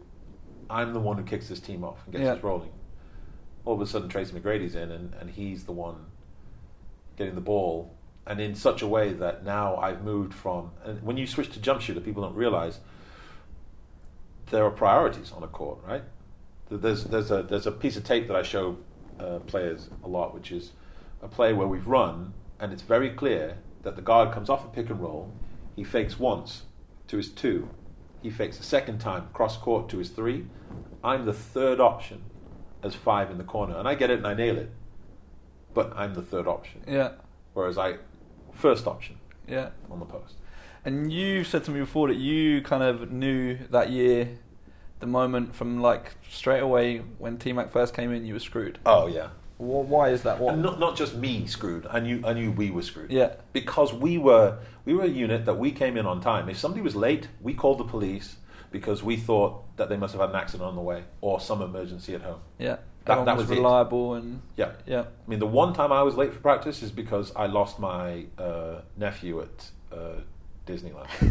I don't like to talk about it too much, but um, uh, my my sister had been visiting, and I lost my nephew and my kids. I had kids at that time. Uh, by that time, uh, you had adopted two kids, right? yeah, Yeah. and I lost them at Disneyland uh, late because we used to go at night. They loved Epcot Center Yeah. and they loved the fireworks at the end of the Yeah. night. So it's it's late, and you, but so it was one o'clock by the time I got back, and I was frazzled, and I was late for practice the next morning. Um, and Doc was really mad about it, and then he heard that I didn't tell him why. And then he heard the news report why because I'd mentioned it to a reporter that I'd lost my my kids at Disneyland, my nephew, and he was like, "I need to say so." We're a family. And I understand that. That makes sense. And that's the only time you were late when it's something really. Yeah, yeah. And the first day of practice, first day of practice, we're all there. There's a juice bar in the locker room, and like somebody there to make smoothies, professional, amazing. There's muffins and anything else you want to eat. So people tend not to just show up for practice; they tend to get there early. We we talk, we communicate, Yeah. and it's great. is that we're sitting here, and we're looking around the locker room, and I've got uh, because of how I was considered, I had the two rookies next to me um, on our team that that year, uh, which I wasn't pleased about because that means less space, but I knew why they'd done it. And then I'm looking around, like they're here, all my players are here. We're just missing one person. We got on the court, we started our warm up through the door in his civvies. Comes T Mac, and I remember just I didn't say anything to him. I didn't say anything to anybody. I just looked at the floor as I ran. And I was like, we're we're, we're screwed. Was that a recurring theme all year? Was he regularly late and stuff? Yeah. Or? Yeah. He- and his effort was kind of up and down, and his because he had so much skill. Yeah, all the talent in the world. He was one of the best Oh, players in the league I, I tell you, but until you've been anywhere near him, you don't realize how much. Really?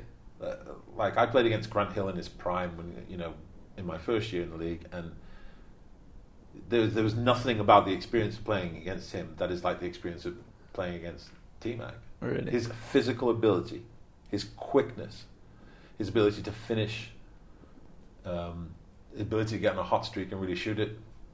Uh, I mean, unbelievable. But only if he's really in the mood. It was tough. So then, was it after this year? Uh, so after this year, you basically you got shafted, but then Utah came, right? Uh huh. Now, see, I always thought that when you lost the offer from the Lakers, that was it, and you didn't get any other big deals or anything else. But so Utah ended up coming in, Yeah. giving you an offer that was pretty similar to the Lakers, a little bit less, but bit still less. decent money. Yeah. and that's where you ended up signing, right? Yeah. And then there were some issues there, right? Now I remember, I actually remember where you had a disagreement with Jerry Sloan. It was in the British papers. It was in the Independent. My dad was reading it, and I remember him saying, "Oh, there's an article about um, about John Amaechi in the in the, in the newspaper." today." I was like, "Really?" So I, I remember reading it, and obviously there it was. Like you and him had obviously had huge disagreements, and you were willing to talk to the press about it, and it caused all sorts of problems. Oh, it did. Yeah, I got in trouble for that. So what, what I happened? got fined. I got fined like fifty thousand dollars. Did you? Yeah. Wow. Um, totally worth it. Yeah. Um, you know, the, the thing is, people imagine because I'm a difficult character. I think now that I've always been this, and I wasn't when I played. I, I just I wanted sound direction and, and do my job. Yeah. What I didn't like, this guy called me. Uh, See you next Tuesday every single day. Really?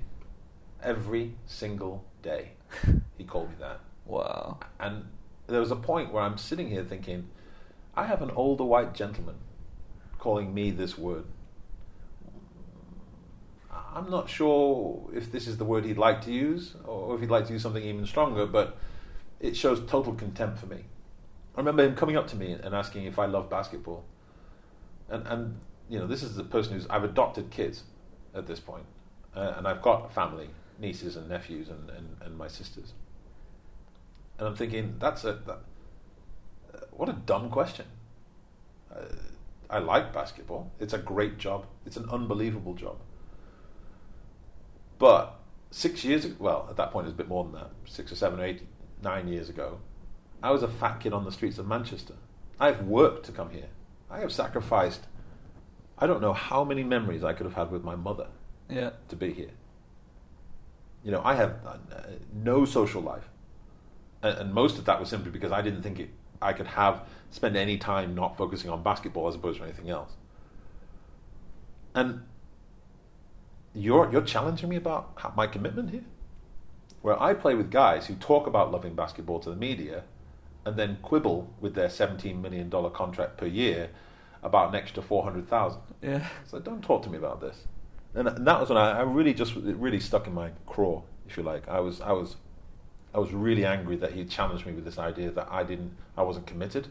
When I'm the fat kid who eats cake Yeah. and I've got four percent body fat and never less, Yeah. never never more than sorry. I'm the guy who shows up pre preseason. I was one of the guys who was. Um, Karl Malone used to love to to do like outdoorsy stuff to get in shape. So he'd call you up and he'd say, "Come round to the house." Just house is just full of dead stuff, right? Yeah. dead animal heads everywhere.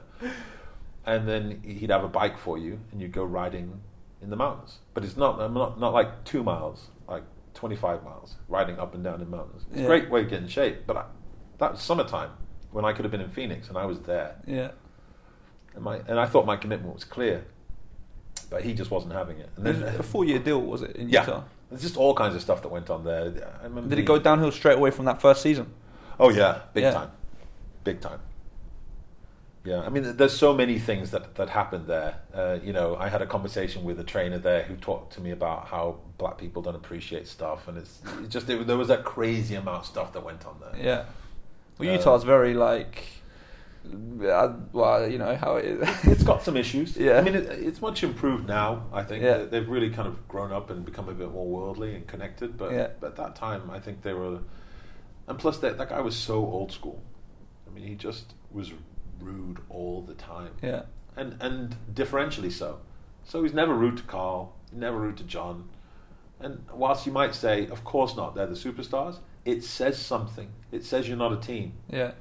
and it's not that you can't get mad because, good lord, I'm I've, I do do things on a fairly regular basis that make people mad, and I expect a mad response from that. Yeah.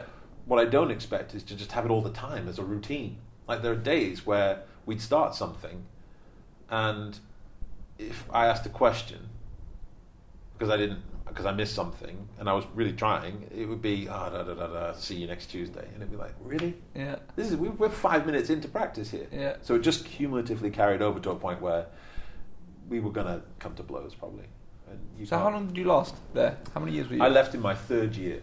Oh, so you were there three years. Yeah. Okay. I left in my third year, and I found out that I was leaving as I was heading to a friend of mine's house for a house party, and I got a call that said, um, I don't know what the name of the guy was. I can't remember the name of the GM there, but the the GM or assistant GM called up on my mobile and just said, "Yeah, John, um, uh, we've traded you. You need to be in Houston in three days. Wow. Thanks." Wow. Literally just said thanks and then hung up. That was it. Wow. So I had to arrange to. I mean, they, they reimburse you, but you have to arrange to travel. You've got a house there. You've got all your life. Yeah. Um, so I had to whiz off to Houston. And then Houston was the last stop. Yeah, I, I mean, Houston was. I love JVG. Uh, really good guy. Jeff Van Gundy is a really good guy. Who was on the Houston team back then? Oh, jeez. I'm trying to think what uh, what side it was. It would have been. I don't even remember, to be honest. Was Yao there already? yes, Yao was there. oh, Yao was, there. Okay. Yeah, playing against him in practice was fun. Yeah. uh, it, it actually wasn't bad because uh, most big players I have really good records against. Yeah. Because the, I I don't try and out big bigs. Yeah. You know that that that uh, what's it called the kung fu guy? I can't remember his name. Bruce Lee. yeah. Uh, he said, you know, you don't box a boxer, you don't you don't wrestle a wrestler, and so I never tried to dunk on Shaq. I never tried Yeah. to. I just stayed away. Shot 12, 15 foot jump shots. If, if they came out further, shoot 18 foot jump shot. No seven foot four guy wants to come out to 18 feet. Easy. So, So, when your basketball career came to an end, obviously, unlike many players, you kind of knew where you wanted to go and what you Mhm. wanted to do, right? Was there any part of was there any part of you that was sad that it was over, or was it just like, oh, I'm ready for the next stage? No, I was ready. I was ready. I was really happy. I came home, uh, got flat in Manchester, um, and I I just went out a lot. Yeah. went out a lot. I did. It was a nuts time. Did you pick up basketball at all, or was it literally you just were done? Um, I think I, you know what, I, I made a mistake with that actually because I came back and I, I was like, I should do something maybe. And so I actually ended up playing for the Magic. And it was a huge mistake. In what Because- Division One or Yeah. really? Yeah, that's Okay. it was a huge mistake. Because I, I, I was out there and I knew I, I was doing something good for the club. Yeah. We had big audiences that really helped. Yeah. You know, a bit of extra funding for us. But you know, Jeff Jones was the coach, and he and I famously don't see eye to eye on anything. Yeah. Um, so that was a problem. And then I just suddenly realized I retired. In my head, I retired. And so I got on the floor, and it's like my performance was just like, yeah. I think there's maybe one game where I played like an NBA player. Yeah. And then the rest of them, I just passed off, a little bit of rebounding, Yeah. a couple of layups. And- it, it was a mistake. Yeah. I definitely shouldn't have played for them. I, I was, with all the right reasons, I think I was trying to do something good for the club, and it did help. A bit of publicity, a bit of exposure, but I should have just stuck to drinking gin and tonics. That's what I should You know, I really should. I should have just done that. That I am good at. And so, so now I've asked you this question before, but just for everybody else, like, what is it that you actually do? Talk through a typical week in the life of John Amaechi. All right. I'm an organizational psychologist. So that means that when there's usually three different areas, I, I help companies with transition and individuals with transition. So uh, when they're coming into a company, I help companies organize their recruitment uh, to make sure that the right people are there. I help those new recruits understand the culture of the company and fit in as quickly as possible. Senior managers and managers, as they kind of develop up the ladder, I help them understand how to manage people properly, um, how to manage themselves and their time. Uh, this makes it sound really basic, I suppose, but that's one side of it. Yeah. Then the other side of it is crisis management. So I work with companies that really screw up. I can't talk about any of them, but Yeah. uh, specifically, but I work with a company that's got a three billion dollar class action lawsuit against it right now, and my job is to help them understand how this problem happened. I'm obviously I'm not working on the legal side, but Yeah. how did this happen? How how can we prevent it happening in this specific area again? How can we make sure that we're not doing similar things in other areas? So it's a pretty extensive job, and I'm on site, which is why I'm in America ten days a week, uh, ten days a month. Sorry, Uh, okay. um, working with companies over there, and I'm in probably mainland Europe about a week of every month, and then the rest of the time I'm in England. in Manchester. Not very much. In the probably in the last four months, I've been in Manchester twenty days. Okay. And then also you do a lot of talking as well. Still. Yeah, do a fair number of speeches. I guest lecture, so I, I guest lectured at the Sorbonne in Paris last. I don't know when it was, a month ago, something Yeah. like that, and then UEL. Um, Yeah. I guest lectured there. I don't again. I don't know when it was, but recently. Yeah. um, and then Manchester as well. So And then, so what's in the future now? Like, what, what your what what are you working towards? What are your goals and hopes for the next sort of 10, 15, 20 years? I don't know. I mean, I, I'm pretty pleased with the, my progress in the industry I'm in. I'm regarded as an expert, and, and I quite like that. I do a lot of work with NBC and MSNBC in the in the states, as well as CNN. Uh, I'm one of their official pundits, so I'm quite pleased about that progress, and I want to continue that. I'm supposed to be writing a book. I'm not at the moment, but I'm supposed to be. A new book, Yeah, new book. It's not basketball related. It's Okay. it's the, the kind of science of my job related. right? Uh, I'm trying to steer it away from being a self-help book, but something in that kind of area. Um, I do a bit of broadcasting, and I enjoy that when it's got some meat to it. Um, I'm scheduled for. Um,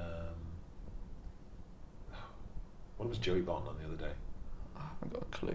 Question time. Okay. Yeah, so you got question time. That's my next deal. Okay. Um, so, and, I- and you know, I dabble in politics a little bit, but nothing that I can want to talk about this, at this point. Yeah. Um, on the basketball side, I'm this summer, as you as you know already. Uh, this summer, I intend to get more involved. Um, I'm not. I'm, it's definitely not uh, a rehabilitation of what people think of me because, frankly, I'm just too old to care. Um, but what I, I do want to do is remove the excuses. Right? So I am under the firm understanding that I've never been consulted by anybody. Um, the, the new independent members of the EB board have, and that's in the last year. Prior to that, I have not, uh, and prior to being on the board of England Basketball, however many years ago that was, I've never been consulted. In the whole GB program, never consulted. Um, aside from the choice of coach, which I was on the panel for that. And at the end of that panel, I said that we should not choose any of those candidates.